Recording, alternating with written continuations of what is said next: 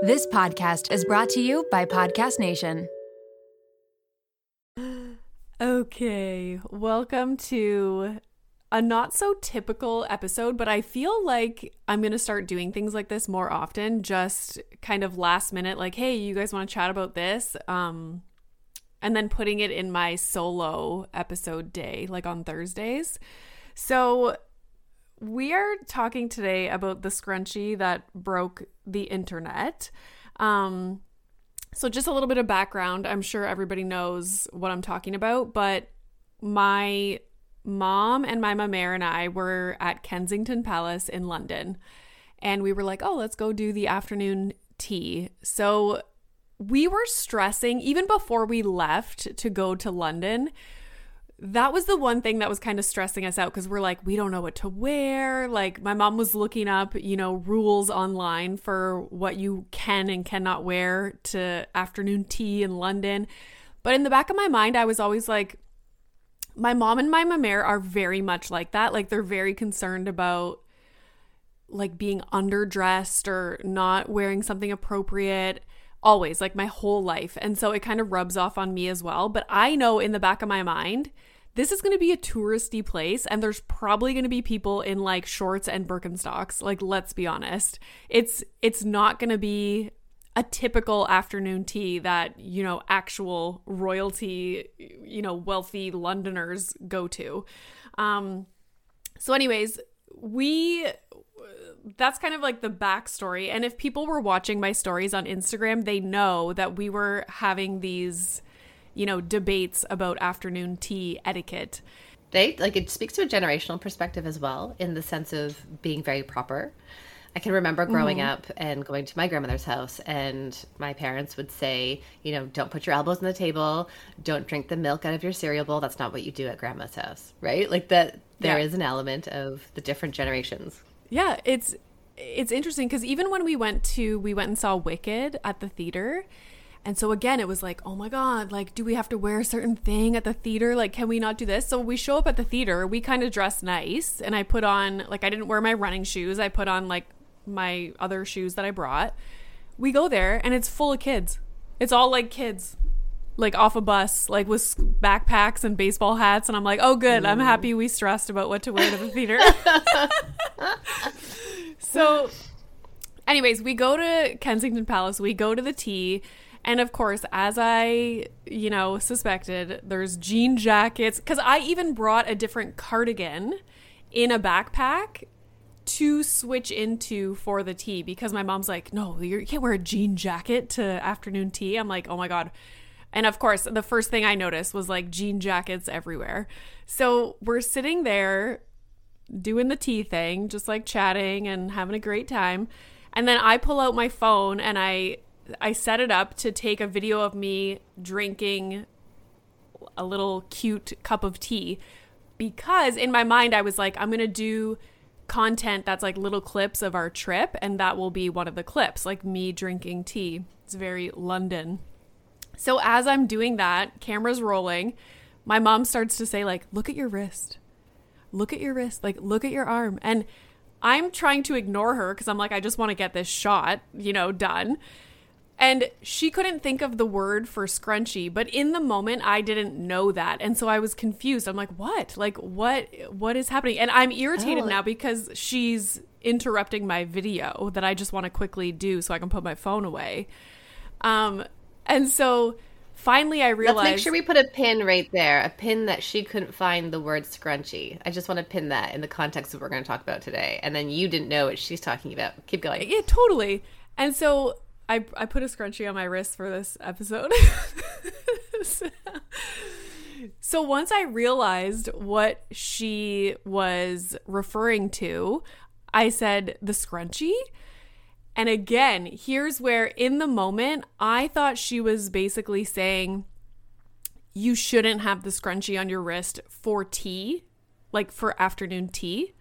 And in my mind, I was like, we've already, like, we've already gotten here and seen everybody in sandals and jean jackets. Like, so that's why I leaned over and I said, Mom, Like, are you fucking mental? Like, look around. And okay, like, that's aggressive, but that's how we banter in my family. And that's not out of the ordinary. Like, she was not taken aback by that. That was just like Renee being Renee.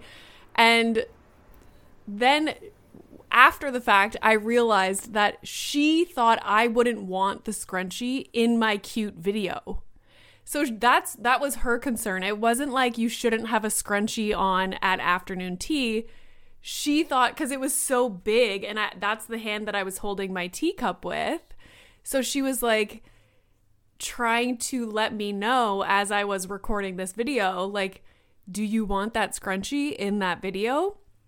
So then my mamere pipes in. Oh, and this is the best part.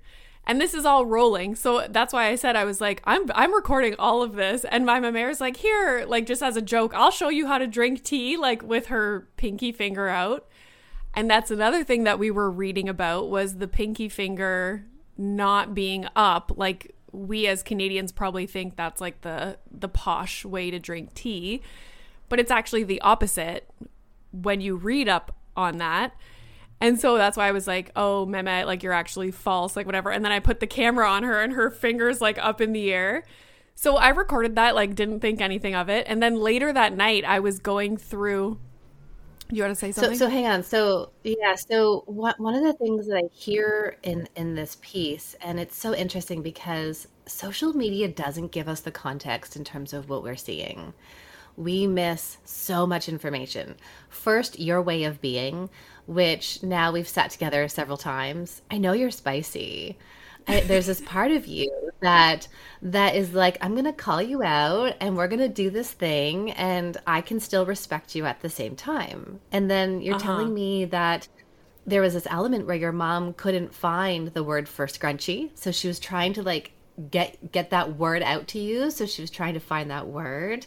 And then that you're joking and you are viewing this moment as a like, okay, here is this like thing that is totally typical for our family. We are just doing this thing and here we go. Mm-hmm. And it's interesting because after the fact, it's a non-issue. Like we enjoyed right. our tea, shared our sandwiches. Like it wasn't right. even a thing. It's like, no, no hard feelings. We laughed. Right.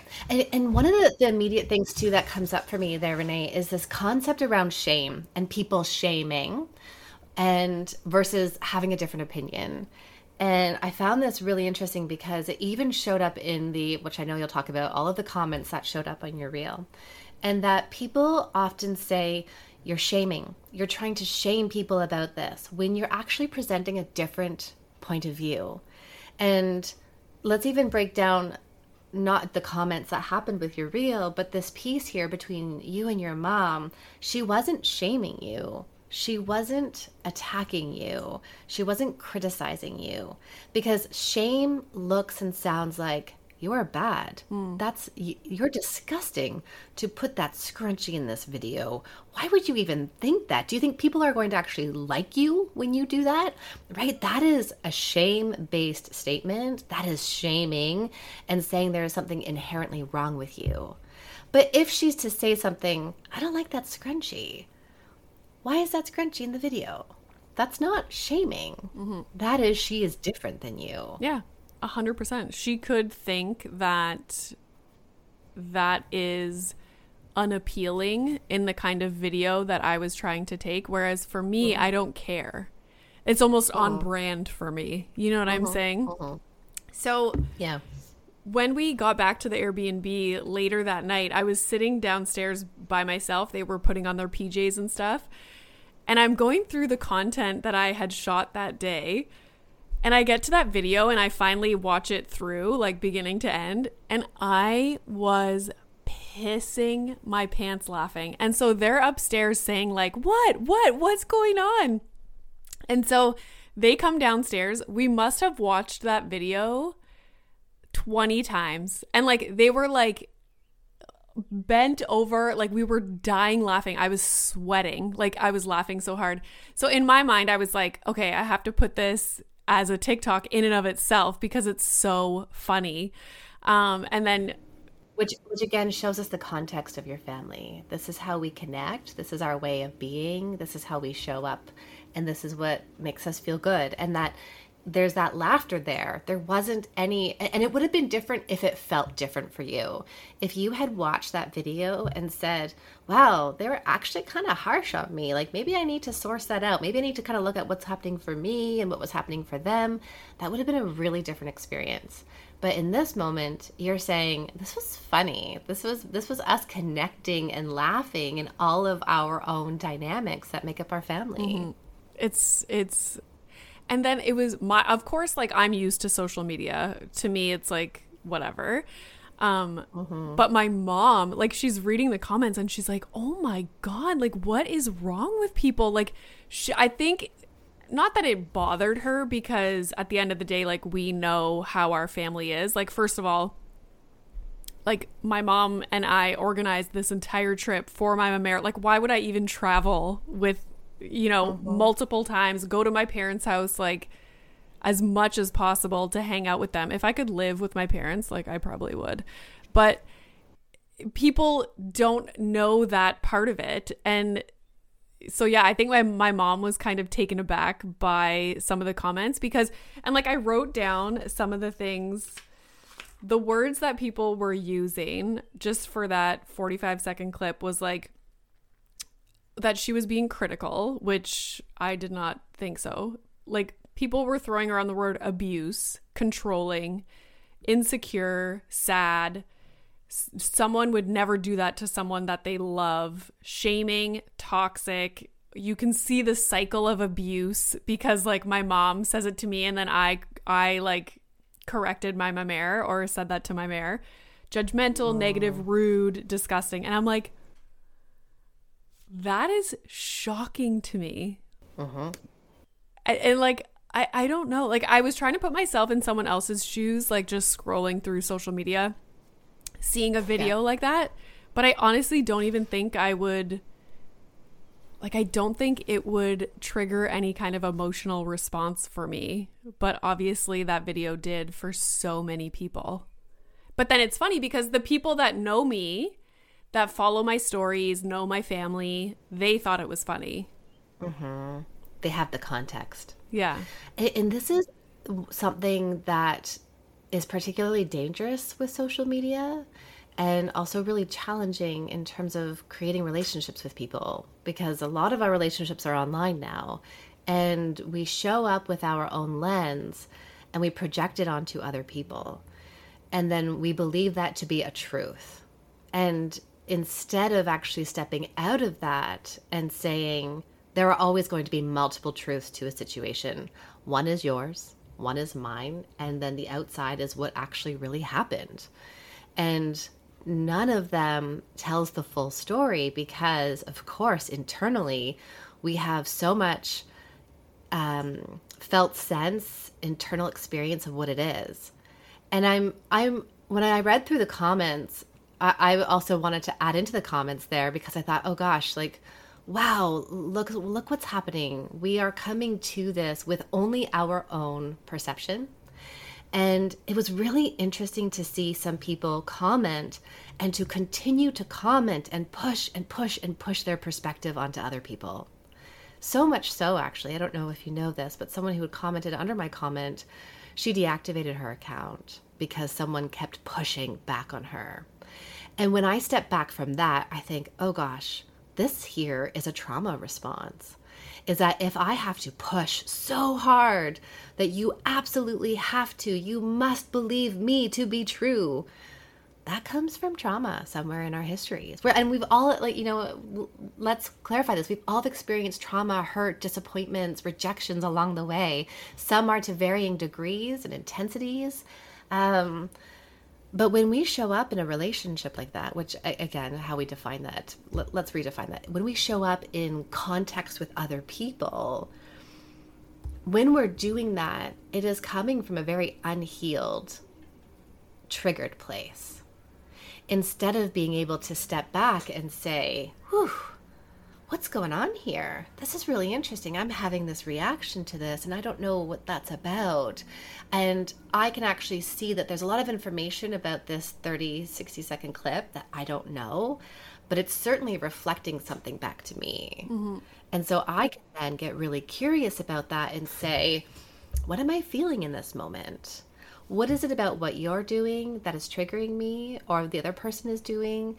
And what is it reminding me of in my own life? And what is it maybe something that I haven't healed just yet? I I find, like, this was obviously a very specific example, but if you think about content on social media in general, there's always, and like triggered, triggered is a buzzword now. It's like everybody uses it. And what does that actually mean? Is it just it elicits an emotional response in somebody? Yeah, triggered. We, we initially started using the word triggers. And also thank you, Renee, for bringing that piece up, because this is the challenge with the speed at which social media is moving and our information consumption as our brains can't keep up with it. So then we are constantly using these words and these terms without understanding their true meaning. And it's just, it's like a wildfire.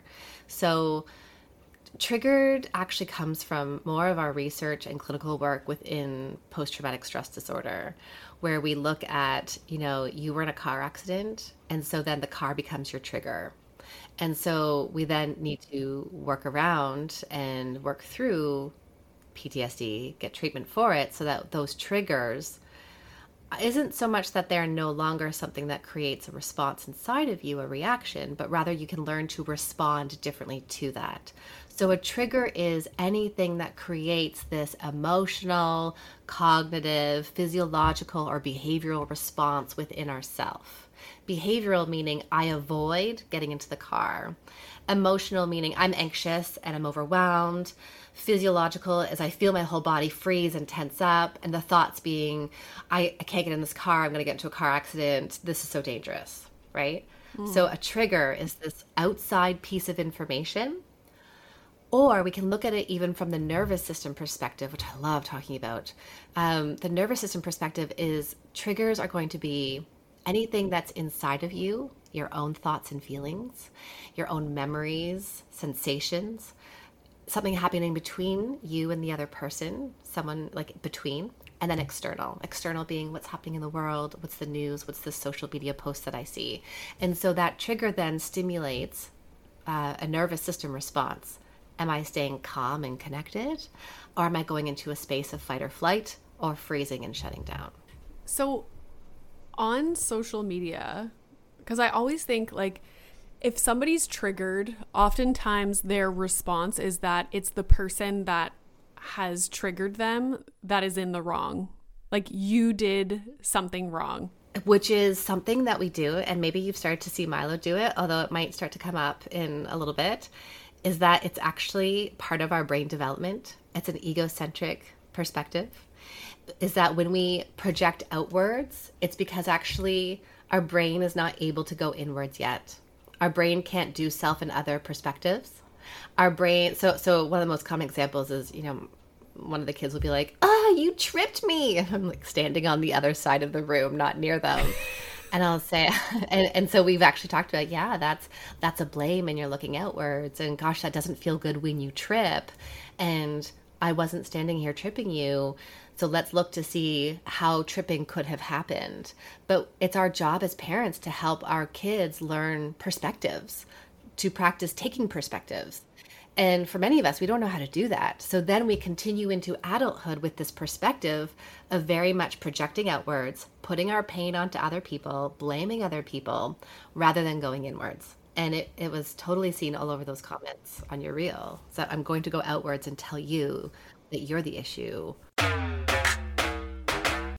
This episode is brought to you by Little Spoon. If you're like me, then the bane of your existence is thinking about what to feed your children, prepping food, going to the grocery store, all of the above. Who has the time? We are all so busy, and it's important to incorporate things into our life that keep our life as simple and convenient as possible. Little Spoon is one way to do just that. They deliver fresh, healthy meals and snacks straight to your door that your kid will love at every eating stage they are in. The baby blends are fresh organic baby food from single ingredients to multi-textured purees to take the stress out of starting solids. They partner with Clean Label Project to test their blends for four hundred plus contaminants, including heavy metals, so you know you're getting good stuff. The Biteables are finger food meals that are cut to size to promote easy self-feeding, and they are healthy, balanced, and free of artificial junk. The Little Spoon plates are toddler and big kid meals that are free of junk, and they taste amazing. Even the pickiest eaters will love them. Think hidden veggie mac and cheese, chicken nuggets, and adventurous eats like pot stickers, gnocchi, and more. They also offer really fun things like puffs, they have smoothies, lunchers, and snacks. You quite literally never have to think about food again. It's just easy peasy. And did I mention this all comes right to your door? It is so flexible, so easy, and everything stores right in the fridge and freezer. The price is right, the quality is unmatched. You are going to love it, and your kids are going to love it. It is just a huge win for your family. Simplify your kids' mealtime with thirty percent off your first order. Go to littlespoon.com slash momroom and enter our code momroom at checkout to get thirty percent off your first Little Spoon order. My husband and I both turn the big four zero next year, and we have been thinking a lot about our long-term health. We want to get smarter about our health, make better choices, but also not feel overwhelmed trying to separate fact from fiction. There is so much information out there, and it can be hard to figure out what applies to you, what is right, and what is wrong. Well, let me introduce you to the Zoe Science and Nutrition podcast. With the help of world-leading scientists, they help you make smarter health choices every week. Don't just take my word for it. Naomi's Apple review says, Zoe Science and Nutrition is super easy to consume. Consume, even if you don't understand the science, with loads of actionable tips, a great mix of guests, and interesting cutting-edge science. You can't go wrong with a weekly podcast where world-leading scientists explain how their own research could improve your health. If you're ready to join millions of others like Naomi transforming their health, then search for Zoe Science and Nutrition wherever you listen to podcasts. Shout out to Claritin for supporting this episode of The Mom Room and providing me with samples. You know how a lot of people can't leave the house without a water bottle? It's like their emotional support water bottle. I am the exact same way with facial tissues. And that is because I have such bad allergies, specifically in my sinuses, to the point where I know I'm going to have to blow my nose multiple times in a day, and I cannot be out in public without my emotional support facial tissues. Luckily, for those of us who live with the symptoms of allergies, we can live Claritin Clear with Claritin D. Designed for serious allergy sufferers, Claritin D has two powerful ingredients in just one pill that relieve your allergy symptoms and decongest your nose so that you can breathe better. This double-action combination of prescription-strength allergy medicine and the best decongestant available relieves sneezing, a runny nose, itchy and watery eyes, an itchy nose and throat, and sinus congestion and pressure with ease. Now I know if I have a big event, maybe I'm going to a concert, going out for dinner, I don't want to be blowing my nose every two seconds. It's very unbecoming. And so I will take Claritin D and enjoy my evening.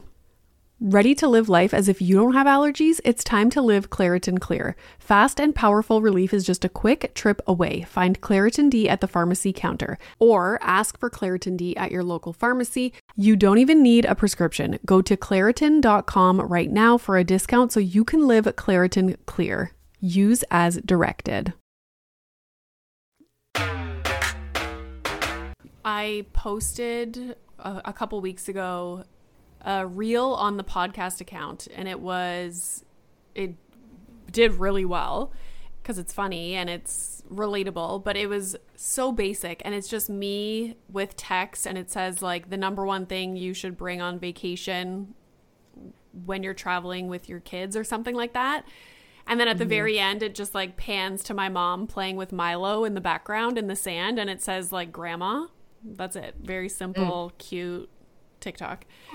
And then I got a D M from someone saying that, you know, I have a very diverse audience and I need to be more careful with what I'm posting because some people uh, may have lost their moms or don't have a good relationship with their mom, so their children don't have grandma and so on and so forth. And so I responded saying, I totally understand what you're saying, But as someone that creates content, if I were to publish content thinking about stuff like that, like to that level, mm-hmm. at where mm-hmm. do I draw the line? Do I not right. post content about my husband because some people are single parents and they don't have a partner? Do I not right. post about my sister because some people may have lost their sister? Like, where do you draw the line? And so it's hard as someone that puts out content because no matter what, there's going to be a group of people that are triggered or that do not like your content because of experiences or situations that are going on in their own life. So it's like you can't put a trigger warning and, you know, write this big long caption for every single piece of content that you post that's trying to acknowledge every single person's experience that could possibly be happening in the world. So let's take us first a um, perspective in terms of you as this business, as this entity that you are, and that you, of course, none of us will ever know all of you. On the outside, that's not possible. Wh- whatever kind of mm-hmm. business you're running, we will not know who you are as the true person. Only you know that. But then we have this layer around us of how we show up, and we get to make that decision. And one of the best ways, Renee, for you to show up in this space is going to be for you to be fully authentic to yourself. Um, mm. Look up Second Self, and it's a really good piece to do some reading around that, Second Self. Because what we're doing when we present ourselves out to the world is we're putting on our second self. And the challenge, though, is that when we're showing up in a way that we think other people want us to show up, that is when we are internally distressed. It's when we will not internally feel aligned or feel good. We're more likely to burn out. But then also imagine then you post something of like, I don't know, you and your relationship role. And then people are like, what? How could this happen? And in some ways, if I even think of um, Rachel Hollis and her husband, people were so shocked to hear that they had separated because their second self into the world was portraying them as this happy, connected marriage. So there's that piece. But I think we need to also come back to we we are responsible for our own triggers. We can't ask the world to be different. And I think, so I, I want to say that again, and I want people to hear me on this, and I'm going to also add something to it. We are responsible for our own triggers. This does not make it okay for you to accept and tolerate abusive and disrespectful behavior. And that is so important. It doesn't give people permission to treat you poorly, but instead what we can do then is we can have our own sense of agency and make choices that are going to be the best for us. So, hey, you know, Renee's mm. putting out this content and, you know, I'm noticing I'm not feeling all that great watching it lately. So I'm going to just mute her for thirty days and see how I feel when she pops back up. And maybe I choose to unfollow her, but look at that choice that I can step into for myself so that I can feel good.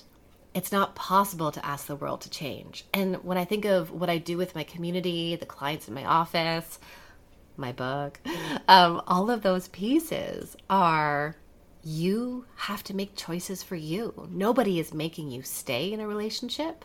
Nobody is saying that you absolutely must be a certain way, but we can't make other people change. So we have to then yeah. go inwards and say, how is this working for me? Yeah. And I think it's very unrealistic to think that you can scroll social media and just love every piece of content and relate to every... That's usually, if I post something, like the biggest criticism that I will receive is like, this is not relatable.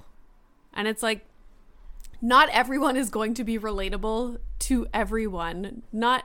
Like there might be certain parts of my life that are relatable to you and other parts that are not. And it's like, it's almost like that's become a a point of criticism is you're not relatable. And it's like, oh, okay. It reminds me of um, Kohut's self-psychology and the three principles within that. It's a really nice uh, alignment with attachment theory. And the three the three pieces we look for in our relationships in, in this perspective are sameness, we are the same, mirroring, you mirror back to me, and twinship, we are identical. Did I get them right? I might have mixed them up. But what we do though, we do this in our relationships, we do this on social media, is if you and I are the same and we view this as the same, then this feels safe and soothing for me. Mm. So even this idea of all of those D Ms for you or the comments on that reel of like, no, you have to view it this way. This is us trying to find safety, because when things are predictable in the world, we feel control, we feel a sense of certainty. And even though that familiarity, though, is not necessarily what's good for us, but familiar is safe. Mm. Instead of what I help people learn to do is tap into what this interdependence piece is, which is I have my whole self inside of me. I am okay. I have different thoughts and feelings from you. In fact, I have all of these different experiences, and there's nothing wrong with them. They're all of mine, and I'm okay. And then you have all your different thoughts, feelings, opinions, desires, and wishes, and you're okay as well. And now how are we going to co-create our world together? How do we come in and be autonomous, right? We want our autonomy, but we also want intimacy and connection with people, which, which if I'm telling you, we need to be connected. We can't connect if I say to you, you can only play with trucks in my sandbox. Do not bring your shovel or your bucket. This is a trucks only zone. Come play with me and be in relationship with me. And that's not possible. Mm-hmm. We have to co-create that. You get to bring your bucket and shovel into my sandbox, and I will find a place to play with cars. Yeah. Oh, I love that. So before we finish up this episode, is there anything else you wanted to say? But I'm going to ask you a little bit about your book.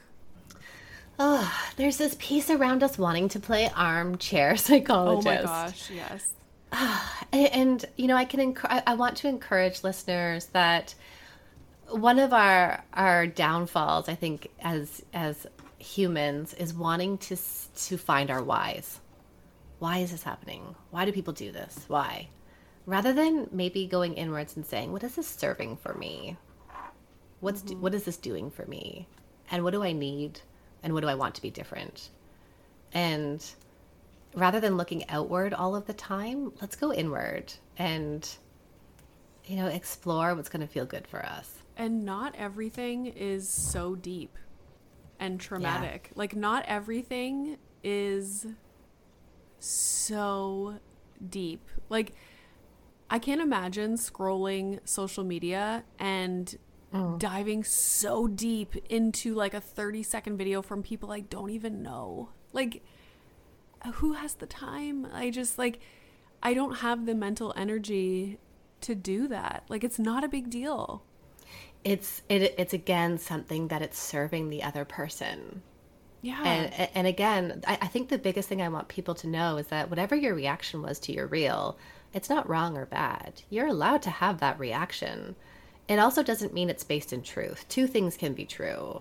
Mm-hmm. That that was not the intention behind your behavior, behind your mom's and your grandma's behavior. That was not the intention behind that. And that's really important for us to recognize. Yeah, I feel like intention is never, it's not considered enough in so mm-hmm. many areas of our life. It's like, yeah, yeah, but was there intention? Like, maybe something uh, bad or not, they reacted in not the best way, but like, was their intention uh-huh. to be malicious uh-huh. or was it, right? You know, anyhow. So, so in twenty sixteen, uh, just to give a context. So I started my social media space in twenty eighteen, and I was pretty early on with people. Um, and there weren't as many therapists on at the time. And this knowledge translation was starting to pick up. In twenty sixteen, so just two years before that, I remember uh, a therapist in the community here saying, gaslighting, I've never heard of that term before. What is that? What, how do you understand that term? And now at which the speed of these words are being used, we have to understand that the language we use matters, and it affects our relationships and also affects our internal understanding of things, of ourself, of the other person, of the world. And so if I say to myself, Renee's manipulating me, and then I start to, to repeat that in my head, I'm then going to see when you text me, I'm going to confirm that bias I hold. Ah, oh, she's manipulating me. And then A I or the algorithms, whatever it is that's going on, then the algorithm knows to show me a post on manipulation. I'm like, oh, look, there's the behaviors that Renee's doing. That's exactly it. See, she's a manipulator. She's gaslighting. And so then we start to lose that perspective and that flexibility. And it's it's been so interesting actually to observe this behavior, the uptick of these conversations from lots of people, sometimes people who are not qualified to have these conversations. My colleagues and I, we spend our lunches talking about how interesting it is to observe this, because what it ultimately comes down to is we can't lose our sense of agency. We have mm. choices. And that yeah. other people, we can look at intentions. And if something's not working for us, then we need to make a change. We can do that though. I know there's a lot in there. So if you are listening and you're like, okay, Doctor Tracy, like I can't make a change. This is too hard. Please reach out for someone to support you for that, because yeah. it is hard to change. Um, you have something very exciting happening in your life. So I wanted to talk about that just a little bit. The when you have a book coming out, which is like so exciting, so incredible. Have you seen the cover of it? Like, have you seen a final product? You did? I do not have the official product in my hand yet, but I have printed out the cover as it would look in, in front and back and the spine. And it is, and I've, I've seen every page in the book. I have read, reread every page in the book to look for if there's a period or a comma in the wrong place. Um, it's unreal. three hundred pages. Okay, so what was, how long did it take you to write? Why is it, you can tell us a little bit about the topic, like what the book is about, and why did you choose that specific topic for the book? Mm-hmm. So the book is called I Didn't Sign Up For This, and I was repeatedly seeing the same thing show up in my office. I work with primarily couples and mothers, and it was this theme of this relationship that they thought they had signed up for. And of course, we have that honeymoon stage where things are really good. And then as things do, they change. But continuously, not just parents, because the, the cases in the story are not just parents. Um, but continuously, people kept showing up saying, I didn't sign up for this. This isn't the relationship I wanted. And, we, you know, we can try to do the communication strategies. We can try to do um, the division of the labor differently, or our love languages. And ultimately, I believe that at our core, we're working to do something else, which is what you and I have talked about here today, which is building interdependence. We live in a society we, where we are so fearful of codependency now that we've actually swung so far into interdepend- into independence.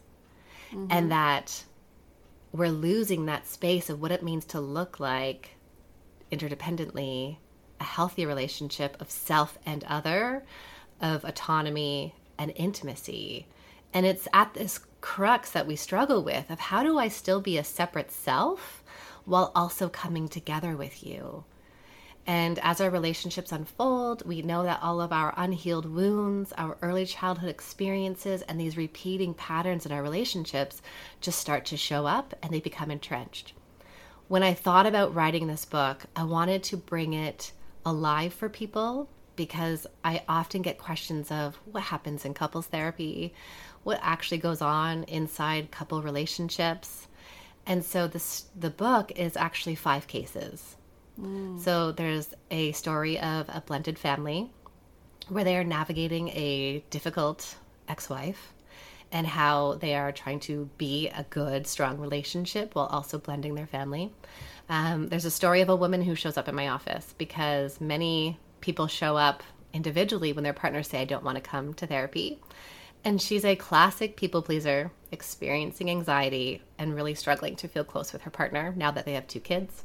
There's another couple where they are struggling with a really difficult mother-in-law who shows up unexpectedly on the front door, and no. her her husband does not know how to set boundaries, and they're at a make or break point in their relationship. And then the fourth one is a couple with a young baby struggling to navigate the mental load. Mm. And then there's a fifth one inside, because when I was writing this book, what felt really real and authentic for me was also showing up as myself, because mm-hmm. a lot of people will say, and this shows up with my clients in session as well, Well, you got it all together. So how do I get the relationship like you? You you ne- you probably never struggle with this stuff. And a lot of times I'm sitting in session. Sometimes it's not appropriate for me to disclose in those moments.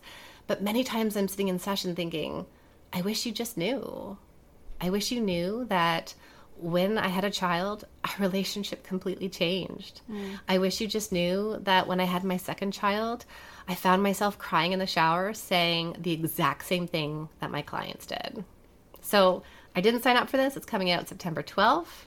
There are five stories in it, and it's a page turner. You will want to get to the end, which is what I want for people. And then the, the piece that makes it also part self-help is that at the end of each chapter, I have reflection questions for you that you can do by yourself or with your partner so that you can take what you learn through story. Because Renee, I don't know about you, but we learn through stories.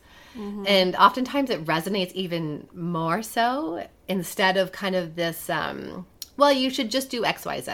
But instead when you say, mm-hmm. oh my gosh, the story of Ashley, I do exactly that. And I see how she started to do things differently. Maybe I could start to do that. Yeah. It's like me with my content. I can put out a TikTok explaining a situation that I went through with my husband, how it made me feel, how we like resolved it. And then everyone in the comments is like, oh my God, I didn't realize why I was so like angry yeah. on Saturday mornings. And now it all makes sense. And you know, it's right. 'Cause you, you can see yourself in the stories and relate to it. So those are really uh-huh. good cases. Like those are very um, relatable, and I feel like the most common situations, you know, it's nothing like drastic, but it's like right. very, it's a lot of people are probably in one of those four cases. Like Th- these common themes that show up day after day in my therapy room. Oh, that's so exciting. Well, congrats on that. I'm very excited to see like the, it's always so exciting to see a physical book, you know, like I, love I know. It. Yeah. It's, it's amazing. Uh, I had a friend recently ask, how, how did you write it? And I had said to her, I said, I don't know. It came out of me. I'm not sure how it happened, but it's here and it's, it's so cool. So if people are looking for more information, you can go to drtracyd.com forward slash book.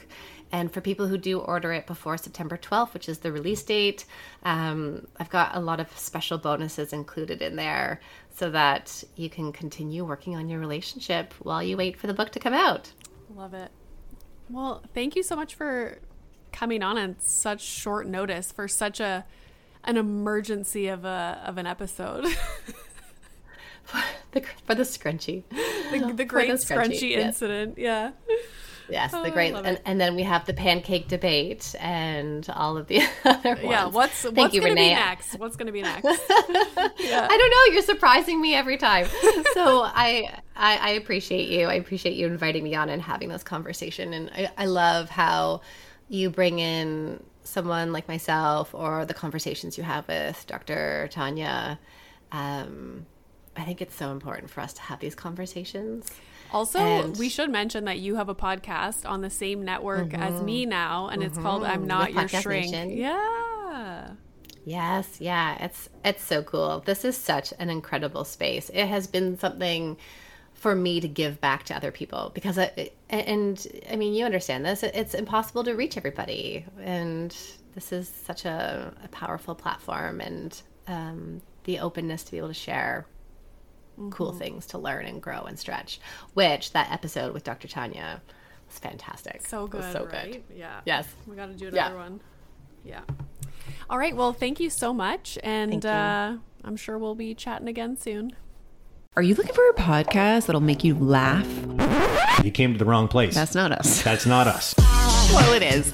We are a husband and wife who chat about raw, real relationship topics. Yeah, like sex. Like money. Like marriage and kids. But we're not afraid to talk about how your newborn baby probably isn't as cute as you think it is. If you're in need of entertainment while you're driving to work, because that sucks, we can join you in the suckage, kind of like being in your ear. Not physically. So if you want to laugh, come check us out. Come check us out. Brought to you by the Laughing Couple Podcast.